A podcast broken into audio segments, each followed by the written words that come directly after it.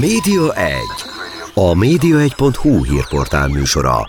Mi történik a tévék, a rádiók, az online sajtó és nyomtatott lapok világában? Kiderül a Média 1 műsorából. A mikrofonnál Szalai Dániel.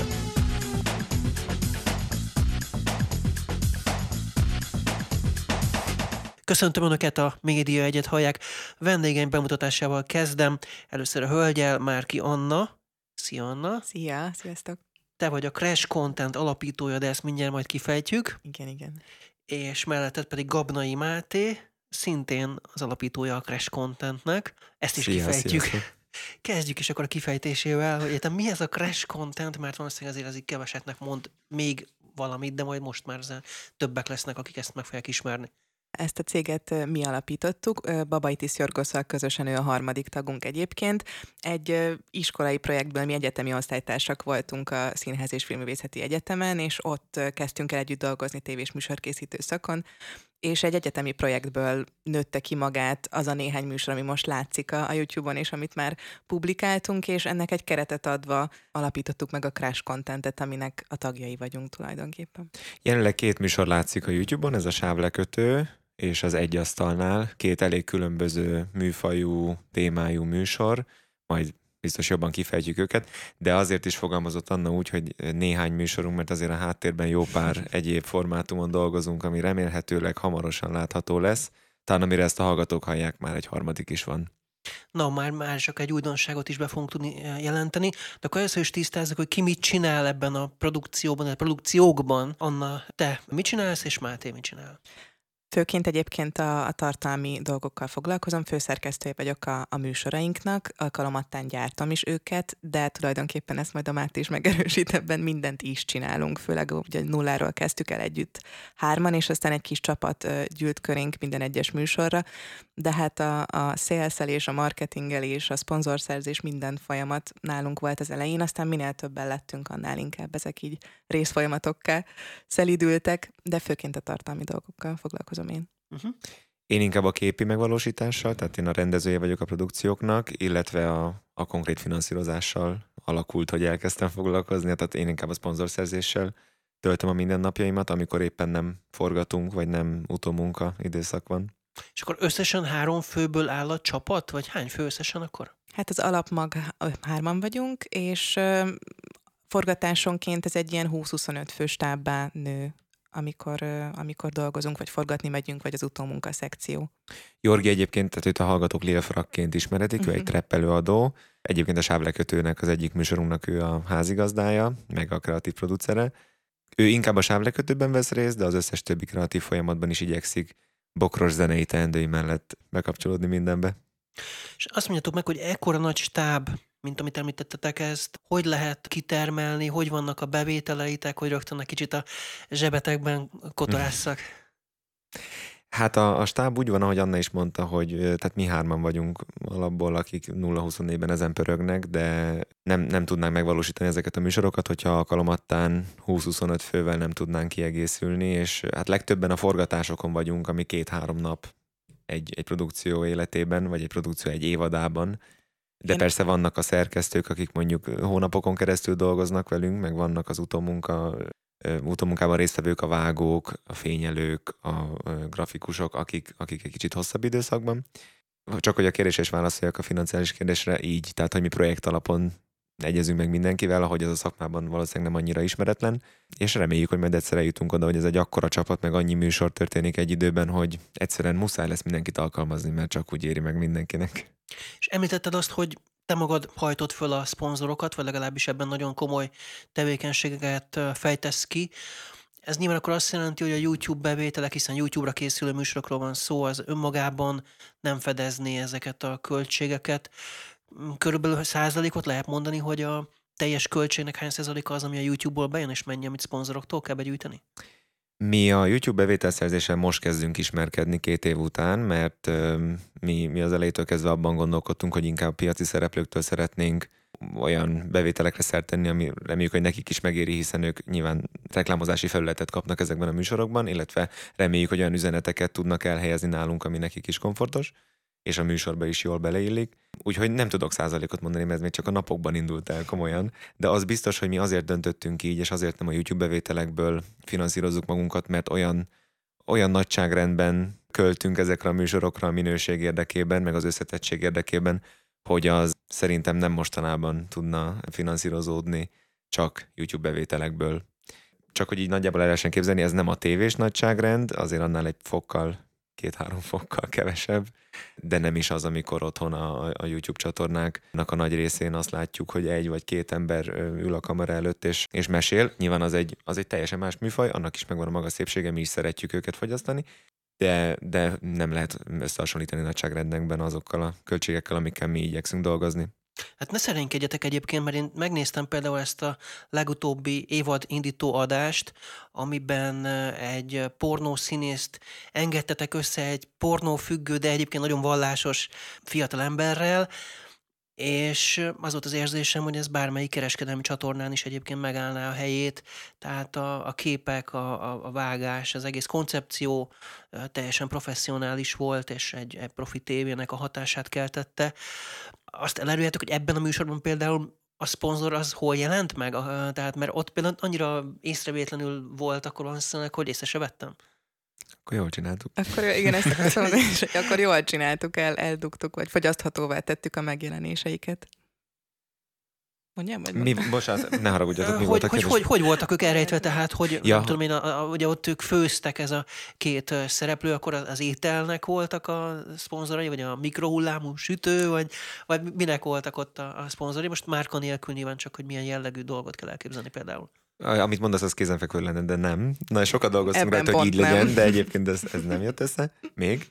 Várjuk az érdeklődőket. De nálunk a tartalmon kívül is el lehet helyezni a hirdetéseket teljesen átlagos módon spotban, például az elején, vagy, vagy ilyen úgynevezett IPM hirdetésekben, amik egyszer csak felkúsznak az adás egy pontján, egy olyan ponton, ahol indokolt, hogy az felkúszon. Itt az egy asztalnál című műsorban, mert arról van szó, itt inkább ilyen digitális megjelenéseket használunk, itt termék megjelenítésre egy picit kevesebb lehetőséget láttunk eddig, vagy kevesebb lehetőség valósult meg. Volt rá példa, meg azért inkább a sávlekötőben ott, ott jobban tetten érhető az, hogy termék megjelenítés konkrétan a, abból a kis üvegcséből isznak azt a terméket, amit... Illetve hát a YouTube csatornáink mellé mindig társul egy Instagram és egy TikTok felület is, és ott is értékesítünk még tartalmakat, amik ilyen kis side projektekként láthatóak. És akkor beszélgessünk egy kicsit erről az értékesítés dologról, mert ez nagyon izgat, hogy mennyire nehéz a YouTube adásokat értékesíteni, tehát ez a sales tevékenység, ez mennyire ádász küzdelem, vagy, vagy gyakorlatilag akit megkerestek, az egyből mondjuk rábólint, hogy na, végre akkor meg lehet szólítani a fiatalokat, és, és sok ember, és itt nincs médiatörvény annyira, nem kell figyelni egy csomó mindenre esetleg. Egyébként egyre nyitottabbak szerintem a márkák erre, vagy mikor legalábbis elkezdtük, akkor nagyon furcsa, hogy egy olyan közegből jöttünk, ahol ö, tévés szakemberektől, ö, igazán tehetséges és szakmában dolgozó emberektől kértünk tanácsokat, és nem igazán tudtak arra vonatkozóan, hogy most akkor itt hogy kéne a márkákat betámadni, vagy hogy ö, megtalálni a kapcsot hozzájuk és, és ott nehézkes volt az elindulás, de, de hogy abszolút, amikor azt láttuk, vagy már leültünk és beszéltünk velük, vagy hozzájuk jutottunk, akkor abszolút nyitottságot éreztünk rajtuk, hogy, hogy mintha várták volna ezt a, ezt a lehetőséget, mert picit egy ilyen határmesdje vagyunk az influencerek, meg a tévés megjelenések között, és közben egy olyan platformon, ahol nagyon jól el tudják érni azokat a, a szereplőket, vagy azokat a közönségből, azokat a tagokat, akiket szeretnének. Bocsánat, Mondjad. csak hogy tényleg ne is szerénkedjünk, ahogy mondtad. Ez már csak azért is egy releváns dolog ez szerintünk, egy relevánsabb, mert hasonló nézettségeket tudunk elérni, mint egy kereskedelmi tévének valamelyik műsora, vagy akár kisebb, vagy kisebb kábel tévéknek a, a műsorai. Nyilván mi nem egy időben, tehát nem a este hétkor, de mondjuk egy három-négy nap alatt is láttunk már olyan jó nézettséget, amivel akár versenybe tudnánk szállni kereskedelmi tévékkel. Ez mit jelent egyébként, mekkora nézettséget jelent? Hát az említett adásnak például most már ö, öt nap után 320 ezer fölött van a nézettsége, ami azért tényleg olyan, amire valószínűleg a más területen dolgozó kollégák is felkapják a fejüket.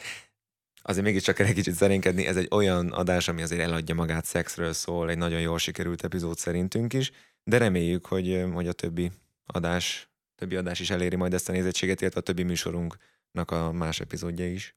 Ez a koncepció egyébként teljesen jópofa és újszerű, hogy a, a vendégek azt se tudják, hogy hova érkeznek, ezt hogy lehet kivitelezni, tehát amikor fölhívjátok őket, hogy gyertek be, akkor mit tudnak, mi az, amit elmondatok, és mi az, amiért bejönnek annak ellenére, hogy nem tudják, mi vár rájuk, azért az egy nagy rizikó nekik.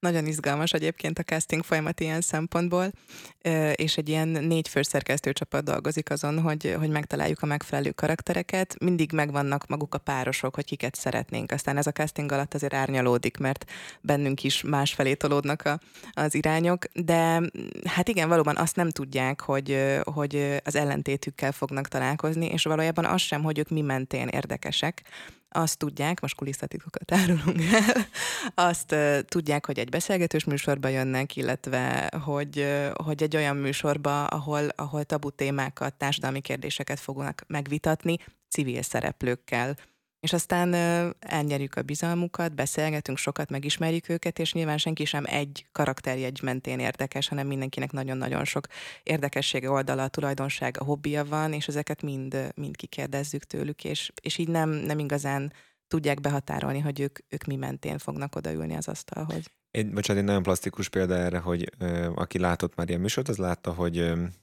image filmeket készítünk ezekről a szereplőkről, ahol elmondják azokat a mondatokat, amik miatt rá, rájuk lehet aztán fogni azt, hogy ebben a példánál maradva pornószínészek vagy pornofüggők, és még a többi, ami, amiről okay. műsor készül. Viszont uh, itt sem buktatjuk le magunkat még, hiszen ez ugye a stúdióba érkezés előtt történik, hanem annáék uh, a szerkesztőcsapattal két órán keresztül beszélgetnek uh, az emberekkel külön-külön, mert annyi minden témáról megkérdezik őket, hogy aztán abba el lehessen bújtatni kérdéseket pornofüggésről és pornoszínészséggel kapcsolatban is. Úgyhogy ez egy nagyon kemény meló, én mindig irigylem, vagy mindig bámulom, ámulok és bámulok, hogy milyen jól, milyen lélekjelenléttel csinálják. Melyik a kedvencetek, a sávlekötő vagy pedig az egy asztalnál? Hát most ez ilyen melyik gyereked a kedvenc típusú kérdés. Mind a kettőbe szívünket, lelkünket beleadtuk. Egyébként nagyon jó az is, hogy bár a pilotot mondjuk szinte pár nap különbséggel egyszerre forgattuk, meg azért a forgatásaink ugye főként tavasz és őszi etapokra bomlanak, tehát hogy nagy, nagy idő eltérés nincs a forgatások között, de azért pont mire kijövünk az egyikből, tudunk menni a másikba, tehát így nincs, nem, nem telítődünk túl egyikből sem most jelen időben mindig azt szeretem én jobban, amivel épp foglalkozunk, emiatt most az egy asztalt szeretem jobban, de amikor meg a sávleköt, akkor meg abba, abba szerelmesedünk bele nagyon. Vagy legalábbis én. Ugyanezt akartam én is mondani, hogy én azt szeretem éppen, ami, Mindig, ami amit van. csinálunk, igen. Mhm. Akkor beszéljünk egy kicsit a sávlekötőről is, hogy ott mi a koncepció, miben különbözik az Egy Asztalnál című műsortól, hoz képest. A sávlekötőben mindig hazai zenei előadók, zenekarok, arcok jönnek a, stúdióba. Jorgi zenészként és műsorvezetőként van ott, várja őket, illetve meghívja őket az adásba, és mindig elhozzák az egyik vagy kedvenc dalukat, vagy a legnagyobb közönség sikert, vagy ami valamiért izgalmas vagy, vagy fontos a számukra és megtudunk nagyon sokat az alkotói folyamatról is, illetve hát, és a lényeg, sávokra szedjük magát azt a dalt, és meglátjuk a kis színes apróságokat, hogy hogyan is épült fel, vagy, vagy hogyan készült. Aha. Ja, és mindezt izgi játékokkal kiegészítve, ami mind a, mind a dalra, mind az előadóra épül rá. Aha. Igazából ez egy klasszikus interjú műsor lenne, hogyha nem tennénk bele ilyen kis extrákat, ami egyrészt azért került bele, mert Jorginak a személyiségjegye, mm. hogy ilyen játékokat talál ki a, a, a, a produkciói közé. Másrészt pedig ezzel is ki akartunk tűnni. Hát annyi interjú műsor van már a YouTube-on, meg a podcast felületeken, hogy azt éreztük már két éve is, hogy valami extra kell még. Úgyhogy reméljük, hogy ezzel, ezzel is felhívtuk magunkra a figyelmet. És Anna és Máté, ti ebből is éltek? Tehát nektek ez az életetek, vagy mellette mást is csináltok? Mind a ketten csinálunk mást is, de nagy részt ebből is élünk. Projekt alapon dolgozunk egyéb munkákban is, én főleg tartalmi szerkesztő és gyártásfelatokat is csinálok kisfilmekben, fikciós oldalon, de, de nagy részt ebből. Ami ennek a gazdasági hátterét illeti, szeretjük visszaforgatni a pénzt, és ez azt jelenti, hogy még nem élünk olyan jól ebből, ezt nem tagadjuk, de azért az a nem. cél, hogy, hogy, hogy ebből szeretnénk, és pont ezért forgatjuk vissza folyamatosan. Igen. Mind a kettőnknek igen, van, vannak külön munkái is, vagyunk tévében is, vagyunk más YouTube csatornáknál is, akár bármilyen összeférhetetlennek is hangzik, de ez mindig szépen kisimul. Okay. De ezeket azért is csináljuk, szerintem nem is bírnánk, hogyha csak ez lenne. Azért is csináljuk, mert szeretünk mindenben benne lenni, és onnan is tanulni más projektekből. És gyakorlatilag ez az egyetemi utáni első munkahelyetek akkor egyben? Hát már az egyetem alatt is dolgoztunk szerintem mindketten, sőt a Jorgi is más-más területeken, vagy hát ezen a területen, de más-más munkakörben, nem a saját műsorainkon. Mm, nem, nem tudom ezt így elhatárolni, mert, mert annyira projekt alapon és így összefolynak, úgyhogy... Hát sok tapasztalatot gyűjtöttünk szerintem ahhoz képest, hogy, hogy amúgy viszonylag fiatalok vagyunk. Igen. Sok tapasztalatot gyűjtöttünk munkahelyekről, meg projektekről, amiket szerintem bele akartunk forgatni valami olyanba, ami a miénk, tanulni belőlük, hogy mit, talán mit tudunk mi jobban csinálni, vagy mit érdemes máshogy, és pont ezt beszéltük ide felé, és ez pont egy aktuális dolog ma, hogy, hogy járunk minden felé, nézzük, hogy ki hogy dolgozik, és valahogy mindig az a vége, hogy jaj, de jó, hogy csinálhatjuk Olyan egyébként hogy a saját fejünk mi után is, is. igen. igen hogy, hogy van, a, van mindig az a nem tudom hány százalék az életünknek, most nem akarom annyira százalékosítani, ahol, ahol mi azt csinálunk, amit szeretnénk. Ráadásul még csak azért, hogy kérdezted, hogy az egyetem utáni első munkahelyünk, Mátéval például mind a ketten úgy érkeztünk már az egyetemre, hogy előtte volt valamilyen szakmánk, és nekünk ez már egy, már egy döntés, hogy, hogy ebbe a kreatív mm, műsorkészítő irányba szeretnénk menni, és azért is nagyon tudatos szerintem mindkettőnkben és a Jorgiban is egy nagyon jó társat találtunk erre is ebben, hogy mi ezt szeretnénk csinálni, és hogy úgy, ahogyan, és egy saját dolgot szeretnénk. Anna kommunikációs szakember volt egy biztosítónál, én pedig német nyelvet oktattam felnőtteknek, és nagyon vicces, hogy ezek elég különböző irányok ahhoz képest, mint amit most csinálunk, de szerintem nagyon sokat hozunk ezekből a tapasztalatainkból még ebbe is. Az oktatás maga mennyire volt mondjuk így kompatibilis ezzel a mai modern világgal, tehát mondjuk ezzel a YouTube dologgal, mennyire tanítottak meg arra benneteket, hogy a YouTube-on hogy fogtok tudni majd boldogulni, hogy tudjátok eladni a műsort, tehát ez az értékesítés része például. Ez egy alapképzés volt ugye az SF-én, és, és picit mindig azzal viccelődtünk, hogy svájci bicskáknak képeznek minket, mert picit a műsorkészítői szemléletet ö, akarták belénk nevelni, és úgy, hogy képesek legyünk megállni a kamera előtt, mögött, utómunkában, előkészítésben, mindenhol.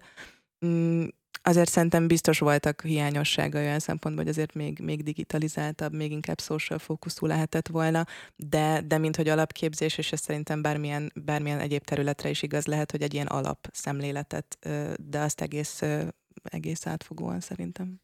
Egyébként nagyon sokat köszönhetünk a tanárainknak, Nagyon. mert tényleg olyan szakemberek tanítottak minket, akik, akik ugyanebben a szakmában, de más területeken, tévében, rádióban, ö, olyan nevek, akiket most mindenki ismerne. Mondjuk akkor egy párat, hogyha már... Hát az osztályfőnökünk Bárdos András és Máté Kriszta volt, ö, de a Kós Gyuri is tanított minket, ö, aki gyakorlatilag ezeknek a műsoroknak a mentora, vagy supervisora folyamatosan.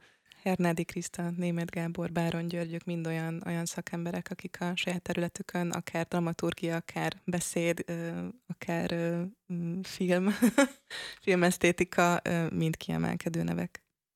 És amikor egyébként YouTube-ra gyártatok műsort, akkor nyilván ezen nem gondolkodtok, de egyébként hosszú távon az, hogy egyébként hagyományos televízióban dolgozni, esetleg olyan van ilyen gondolatotok? Vagy ez, ez már ilyen old schoolnak számít, hogy hát tévé, az már lefutott történet?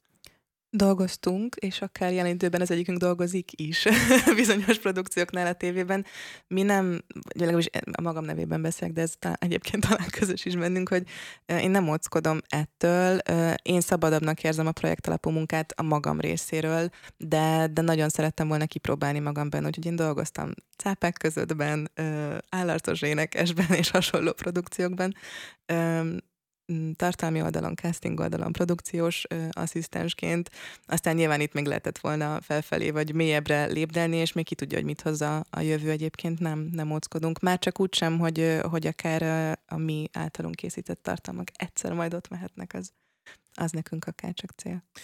Szerintem az elmúlt két évben, és ez talán még most is tart, meg akartuk mutatni, meg akarjuk mutatni, hogy na nekünk ez is megy a YouTube-on is, nem kell nekünk ehhez egy megrendelő, de, de, de keressük a lehetőségeket. Streaming platformokkal is, mm, tévécsatornákkal is, ez talán a közeljövőben még meg is valósulhat.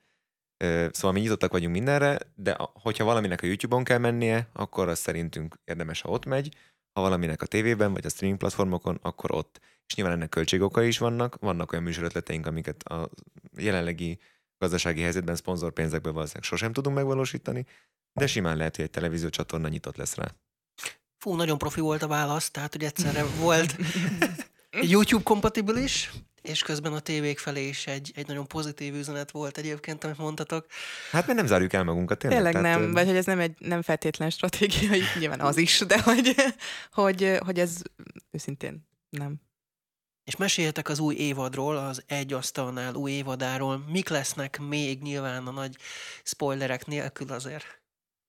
Párosokat mondjunk? Vagy mire, mire gondolsz? Hát mit, mit lehet elárulni igen a következő részekről mondjuk, hogy mire lehet számítani? Izgalmas párosok lesznek szerintem ebben az évadban is. Most már az első rész alapján láthatják a, a nézők ö, és a követők, hogy, ö, hogy főzőcskézni fognak a párosok, ez biztos. Ö, Lesznek még itt izgalmas viták szerintem, illetve erre az évadra már az előző évadban is próbálkoztunk ilyennel. Az ellentét szót azt egy picit a műsorkészítés folyamatában picit újra értelmeztük magunknak, mert arra jöttünk rá, hogy ez nem csak elvi ellentét lehet, hanem simán ugyanúgy, ahogy megpillantalak, és mondjuk azt mondom, hogy valamiért más vagy, vagy furcsa vagy nekem, ez egy, ez egy külső jegyek menténi, vagy külső jegyek szerinti ellentét akár, és, és ezért ebben az évadban egyre több olyan páros lesz, akik, akik első látásra tűnnek ellentétesnek, és aztán lehet, hogy egy skála két végpontjaként egyébként ők egész, egész sok mindenben egyetértenek majd, de hát tulajdonképpen ez a, ez a célja a műsornak is, hogy, hogy ne ítéljünk első látásra, sőt, akár első beszélgetésre is üljünk le, beszéljük át a szempontjainkat, és És rájövünk, hogy közös problémáink vannak, mert igen. nagyon sokszor ez a ez lesz a, ebben az évadban is, és a korábbi évadokban is volt erre példa, nagyon sokszor ez a vége, hogy igazából ellentétesek vagyunk, meg, meg tényleg egy, ahogy Anna is mondta, egy skála két végpontja, de igazából ugyanazt éljük meg, és van lehetőségünk ezt kibeszélni.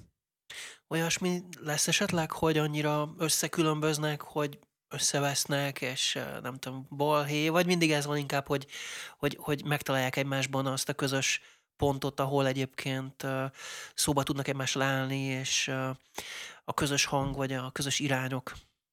Mi erre törekszünk azért ott a, a műsor felvétel során, hogy, hogy kibeszéljék azokat a pontokat is, amik feszültséget kelthetnek mind a kettőjükben, ami nyilván az alapja annak, hogy ők miért ellentétesek, de hogy aztán a felé is terelni őket, hogy akár a megértésig vigyük őket, vagy legalább ami konszenzusos, vagy, vagy kompromisszumos elfogadás legyen közöttük, úgyhogy lesznek indulatok szerintem, Lesznek hangos szavak, abszolút. Lesznek hangos szavak, de aztán nekünk célunk az, és aztán nyilván itt mindig a két szereplő múlik ebben, civil szereplők a saját gondolataikkal, ezért sem vagyok például ott velük a, a, a stúdiótérben, hanem egy külső hangként, hogy ők azért ez egymásra tudjanak koncentrálni. Azt szerintem fontos elmondani, hogy bár szerint, remélem, hogy ez érződik is, de, de szeretjük kiemelni, hogy azért mi diplomatikusan fogalmazva nem a délutáni kibeszélő show műfaját szeretnénk ezzel betölteni, vagy újra visszahozni. Tehát a Mónika show nem ez lesz. Ahol Tényleg nem összevesztek, akartam igen. kimondani, de akkor tessék mondjuk ki. Mondjuk. Igen. Senkit nem megbántva ezzel sem a készítőket, sem a szereplőket, nem tudom. De hogy nem ez a cél, igen. Már csak azért is fontos ezt kiemelni szerintem, mert már most tudjuk, hogy mi lesz jövőre ezen a csatornán, ami talán első hallomásra mégis hasonlít arra, amit a Mónika Show is bemutatott, de reméljük, hogy meg tudjuk mutatni, hogy egy kicsit másképp csináljuk. Most egy pici kis szünet következik, de aztán folytatjuk a média egyet itt veletek. Maradjanak velünk. Média 1. A média1.hu hírportál műsora. Mi történik a tévék, a rádiók, az online sajtó és nyomtatott lapok világában? Kiderül a Média 1 műsorából. A mikrofonnál Szalai Dániel.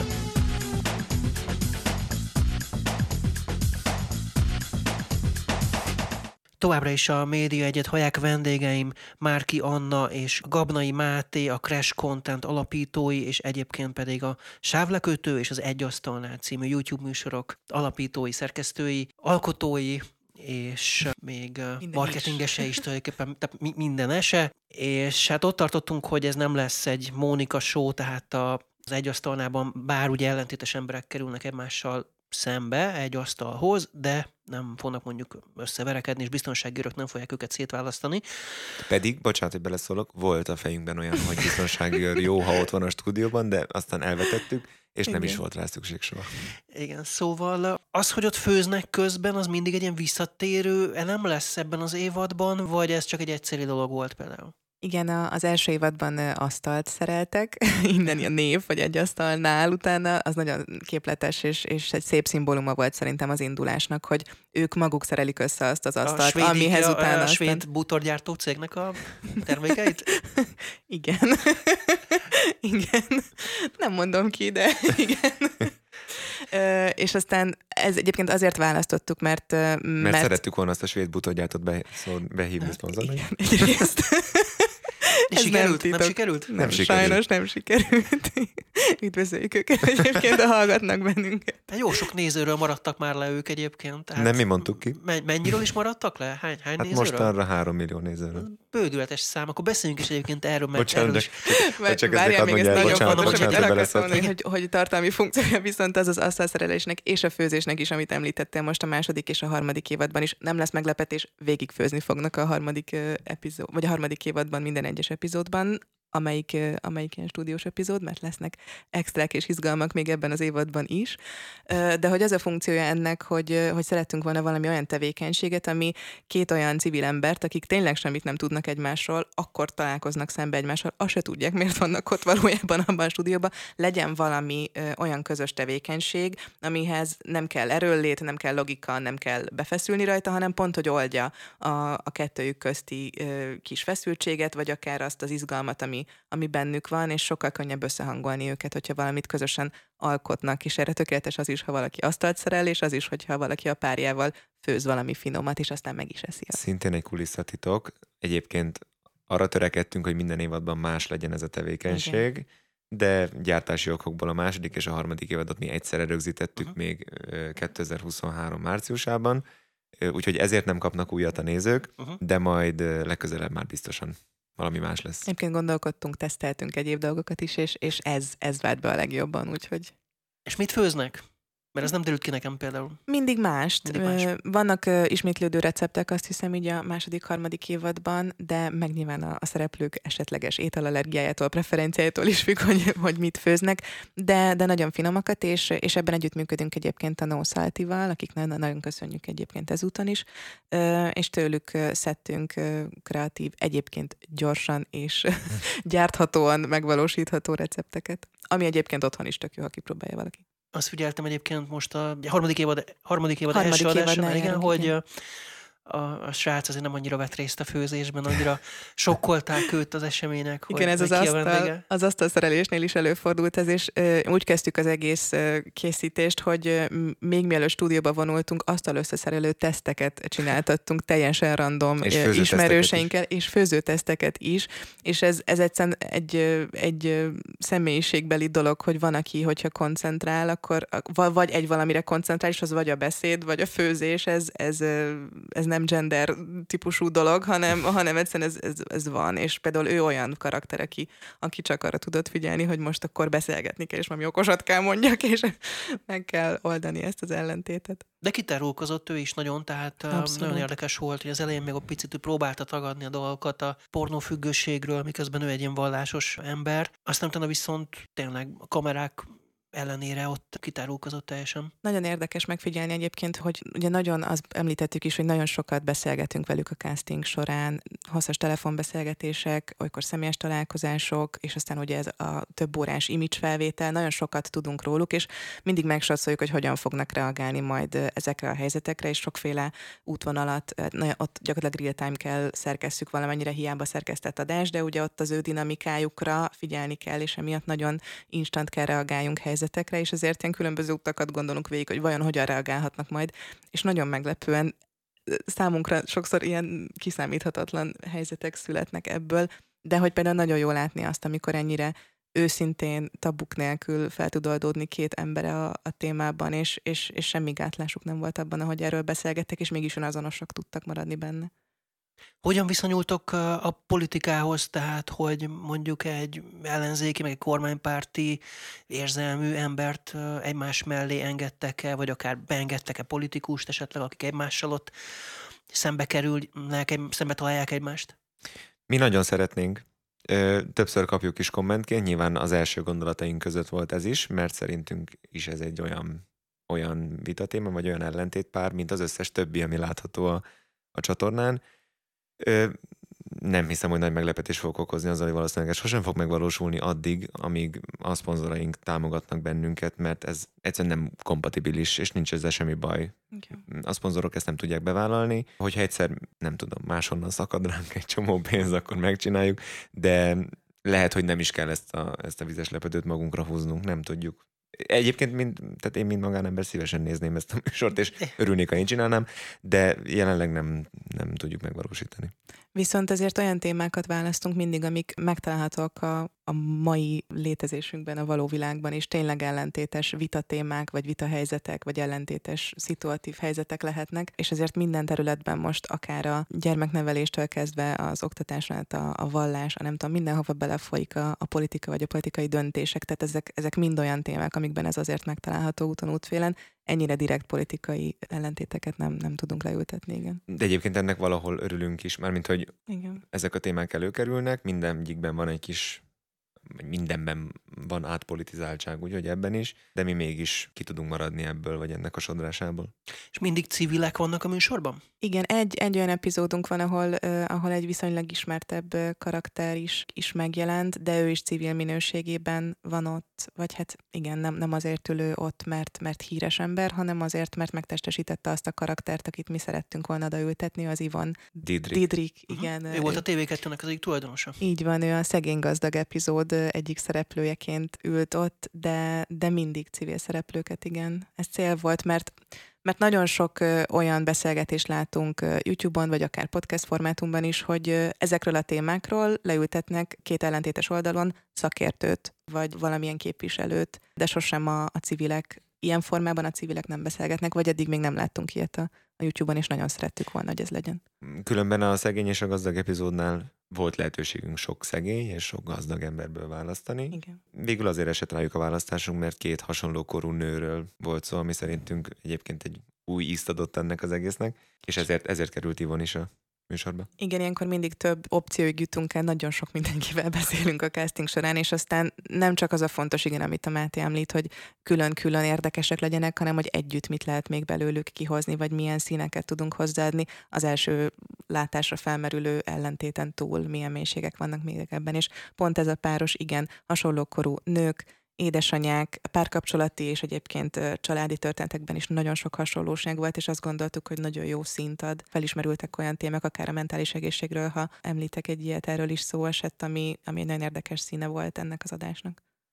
Egyébként, ha lenne egy olyan műsor, amiben mondjuk egykori és jelenlegi miniszterelnökök egymás mellett főznek, vagy éppen rakják össze ezt a bizonyos asztalt, csavarozgatják a székeket, vagy bármi, azt szerintem tényleg sokan megnéznék, nagyon érdekes lenne az is. Kár, hogy a szponzorok ezt nem annyira szeretnék. Aztán lehet, hogy arra fordul a világ, hogy egyszer a szponzorok is úgy döntenek, hogy ez mégis belefér a policyba. Mi ezt támogatjuk, mert hogyha így lenne, amit, amit említettél, ez a példa, a lehetőséget kapnánk rá, holnap mennénk a stúdióba és megcsinálnánk, tehát rajtunk biztos nem múlik, majd meglátjuk, hogy alakul ez. Hát, vagy valahova máshova, más felületre, más formában, de hát nagyon szívesen ki, megcsináljuk. Ez egy hosszú beszélgetés lenne, hogy mégis hova.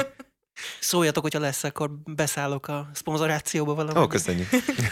Szóval beszéljünk kicsit a nézettségről. Hogy épül fel ennek a nézettsége? Hogyan csináltok ennek nézettséget? Nyilván nem úgy, hogy, hogy ahogy most láttuk itt a TikTokon, hogy voltak ilyen mindenféle gyanús nézettségi mozgások, tehát magyarán hogy építitek fel a marketingét ennek a műsornak? Az egyasztal esetében organikus megjelenésekről beszélünk. Hála Istennek egy forintot sem kellett reklámra költenünk, vagy olyan reklámra, ami fizetett hirdetés. Nyilván olyan számomra sokat költünk reklámra, hogy vannak kedves kollégáink, akik éjjel-nappal a social foglalkoznak, YouTube, YouTube felülettel, Instagrammal, TikTokkal, sőt még Facebookkal is, és influencereket keresnek meg, újságírókat keresnek meg, híroldalakat keresnek meg, hogy ez minél több forrásból elérjen az emberekhez, de szerintem, ha mindez nem lenne, talán akkor is elérnénk egy bizonyos nézettséget, biztos nem olyan jót, mint jelenleg, és nagyon hálásak vagyunk nekik, de azért sok esetben a témák eladják magukat, és a YouTube algoritmus, hogyha egy idő után felpörög magától, akkor az nyilván nekünk is jó nézettséget hoz. Illetve ebben is van egy építkezés, azóta, hogy elkezdtük, vagy leforgattuk a két már látható műsorunknak a pilot epizódját, azt tudtuk elsőre, hogy az, hogy kirakjuk, és kint van a, a YouTube-on, a világhálón bárhol, attól még nem, nem adja el magát, vagy nem fog széles közönséghez eljutni, és ezért volt alapvetés bennünk, hogy social lába is legyen mindegyiknek. Úgy értem ezt úgy, hogy egy YouTube csatornához Instagram és TikTok is társuljon, sőt Facebook is még az elején adott esetben, meg Spotify láb, tehát hogy egy, ilyen social csomag legyen körülötte, hogy, hogy bárhonnan elérhessék az emberek, és aztán egyre inkább bővült a csapatunk, és igen, most már van, aki dedikáltan csinálja a social tartalmakat, a PR-ban segít nekünk, és ebben is nyilván minél inkább volt lehetőségünk együttműködni emberekkel. Illetve, bocsánat, egy valami fontosat kihagytunk. A nézőktől is jönnek újra generált tartalmak. Van olyan, aminek mi nagyon örülünk, Igen. hogy youtuberek reagálnak a műsorokra, vagy az epizódokra, és az nyilván nekünk újra plusz nézettséget jelent, és nagyon hálásak vagyunk, hogyha külön meg is említik, hogy, hogy érdemes rákattintani a mi adásunkra is külön. Úgyhogy ez egy nagyon, nagyon érdekes világ szerintem egyébként, hogy hogyan lehet nem lineárisan, ráadásul interneten nézettséget generálni. Na, ez biztos, hogy nem tanultuk az egyetemen. Uh-huh pedig egy, egyébként szerintem nagyon jó téma lett volna már ott is. De egyébként, amit tévés nézettségről tanultunk, viszonylag sokat tudunk ide is átemelni. Mm, nem tudom, még mit akartam ezt hozzáfűzni. Van például olyan trükk, hogy mikor kell felrakni YouTube-ra, vagy ez teljesen mindegy az időpont? Van, van ilyen trükk, igen. Van. Mi megnéztük az első évad alapján, hogy a nézőink mikor a legaktívabbak, és azért, hogy csütörtökön 19 órakor, úgyhogy mi csütörtökön 19 órakor tesszük ki. Úgy érzem, az egyik másodnak is ebben bevált időpont több, több Igen. híres YouTube csatorna is akkor tölti fel a tartalmait. Jó, beszéljünk még egy kicsit arról, hogy egyébként akkor mennyi idő alatt épül föl mondjuk egy, egy jó nézettség, egy, egy műsornak három-négy nap kell hozzá körülbelül, tehát akkor tudjátok azt mondani, hogy ennyi volt a nézettség. Tehát mi az az idősáv, ami alapján egyébként le lehet zárni ezt a, tehát hogy magyarán mikor indul a, a mikor zárul a, a mérés, mondjuk így? Műsorfüggő, témafüggő ezt bonts ki te szerintem mindjárt, ezt többet tudsz szerintem mondani. Én csak annyit akartam ezt hozzáfűzni, vagy annyit fűznék hozzá, hogy nekünk a nézettség az egy jó visszajelzés, hogy érdekes a tartalom, ez az egyik fele. A másik fele, hogy a szponzorok elégedettek-e. És csak mert erre vonatkozott az egyik kérdésed, mi 30 napban állapodunk meg, 30 napig eljutunk valahova, ott lezárul, pedig aztán utána még évekig fent van a YouTube-on, és a reklám nem törlődik ki, de nyilván nekik egy bizonyos időszak fontos. Amit az előbb említettünk, hogy 4-5 nap, az most csak azért plastikus, mert most történik, és most lehet ilyen nagy számokat pufogtatni. Van olyan, amikor négy-öt nap alatt fut fel, van olyan, hogy egy hónap, hónappal később rákapnak valami miatt, mert pont mondjuk valaki reagált rá, és rátalálnak, vagy egy, vagy egy újságíró lehozta, vagy stb. De ez mindig különböző. Ezt akartam én is még, hogy ez, ez, ez műsor és... Tőled, nem baj, műsor és epizód függő, mert nyilván egy azariás epizódra még most is rákattintanak egy, egy sávlekötő miatt, és de ott mondjuk volt olyan előadó, akinél igen, egy hónap kellett ahhoz, hogy ö, olyan számot lássunk, amit mondjuk mi célként tűztünk ki, és azt mondhassuk, hogy ez egy, ez egy jó és nézett erős adás, de van, ami egy-két nap után csak ismételni tudlak, úgyhogy... és van önálló honlapotok is, vagy az ma már nem szükséges? Nincs honlapunk, nincs irodánk, nincs szerkesztőségünk. Abszolút mobil módon működünk nem éreztük soha szükségét. Én mostanában elkezdtem szponzorszerzés miatt, de ez az, az egy külön kategória. Volt, hogy felmerült bennünk, ez is, az is gondoltunk rá, aztán egy, egy crash contenthez köthető Insta oldalunk van, még uh-huh. ami így megtalálható, és a műsorainknak a felülete is szerintem ez a fontos, vagy hát bennünk az volt, a, ezen sokat viaskodtunk, hogy magának a, a crash contentnek kell le brandingje, vagy hogy ezzel mit csináljunk, hogyan pozícionáljuk magunkat, és aztán arra jutottunk, hogy majd az adjon el bennünket idézőjelesen, vagy, vagy mégsem idézőjelesen, amit csinálunk. Uh-huh. És azok a műsorok. Tehát terveztek egyébként olyat is, hogy külső gyártást végezni, tehát mások számára, külső megbízók számára is készíteni produkciókat, hogyha van egy koncepció, akkor azt legyártjátok például. Abszolút, nagyon, nagyon nyitottak, nyitottak vagyunk, vagyunk erre, igen. Uh-huh.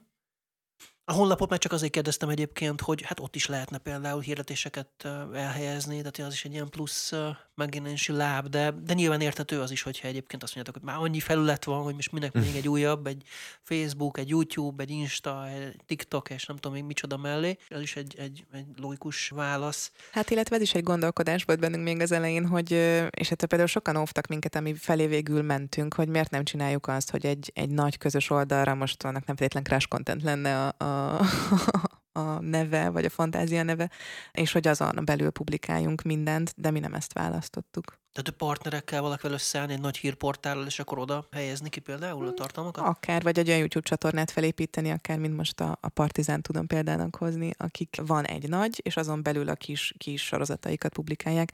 De mi de arra gondoltunk, hogy, hogy nagyon, nagyon más műfajú, nagyon eltérő közönséget megszólító műsorokat készítünk, vagy hát terven van, hogy még többet is készítsünk, és ezért inkább megpróbáljuk azt, hogy, hogy ezek önálló lábakon megélnek-e, vagy elélnek-e úgy, hogy akár azokat majd továbbfejlesztve ez egy, ez egy fennálló csatorna tudjon maradni. Ezzel persze azt az akadályt vettük a nyakunkba, hogy minden műsornál új csatornát építünk, Igen. és új felirat, új, újra kell feliratkozókat gyűjteni, de azért reméljük, hogy, hogy nem a feliratkozó szám számít, hanem az adásoknak a nézettsége.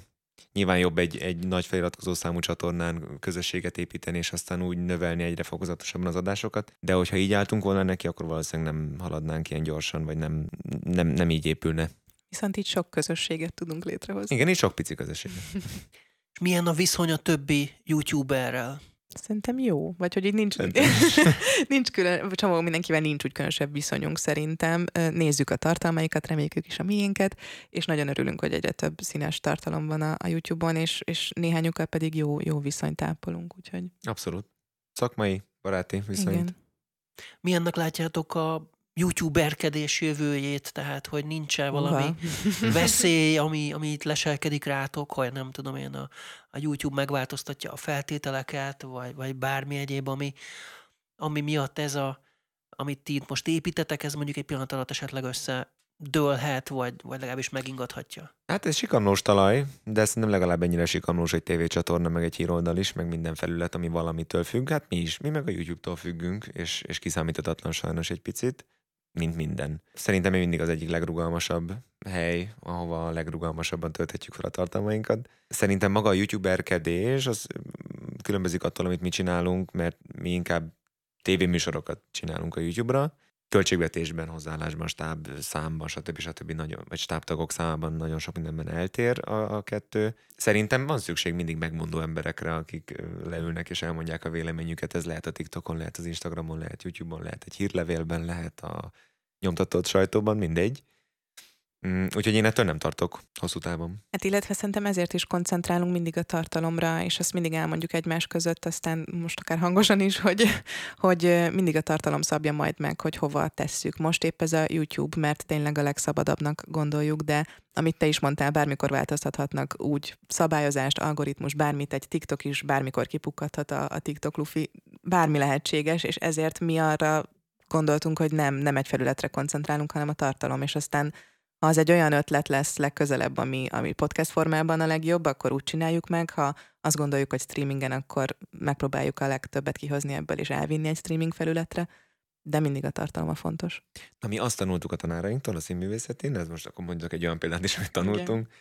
hogy igazából a változás állandó, szóval, hogyha mi ügyesek vagyunk, Igen. akkor a modern társadalomban úgy tudunk túlélni, hogyha a változáshoz tudunk alkalmazkodni, és hogyha holnaptól a YouTube valami miatt megszűnne, akkor, akkor vagyunk ügyesek, mert akkor tudjuk tovább építeni azt, amit elkezdtünk, hogyha azonnal tudunk erre valamilyen formában reagálni.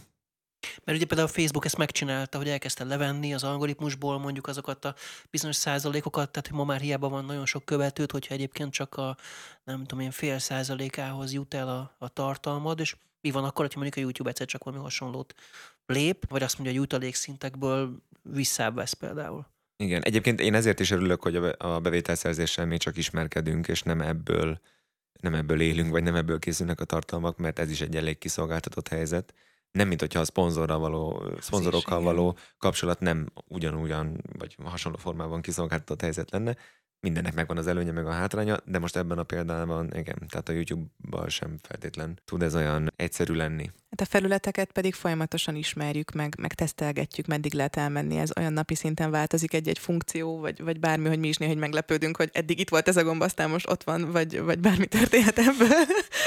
Hát ezt el kell mesélnünk, ez tegnap történt. Pont tegnap pisztoly, nem akartam, nem azért elkezdtem mi a, ugyanarra YouTube csatornára töltjük fel a tartalmakat, mint ahol magunk között egymással megosztjuk, vagy uh-huh. támogatókkal, meg, meg bizalmasokkal megosztjuk a, az adásoknak az egyes fázisát, hogy kikérjük a, nyer- a nyersadást. A nyerset, Igen. igen, igen, köszönöm. Hát vagy tartalmi vágatok, vagy Tartalmi a- vágat, valamilyen igen, ponton. igen, fényeletlen adások, meg ilyenek. És tegnap azért került ki, nagyjából egy percig nyilvánosan a egyébként négy hét múlva kikerülő adás, mert a YouTube egyik napra a másikra megváltoztatja a sorrendjét annak a gombnak, hogy nem nyilvános, meg nyilvános. És én reflexből rányomtam arra, hogy nyilvános, mert eddig az volt ott lent, Aha. és aztán kiabált Anna, hogy úristen, kint van a rész. És mi volt látható?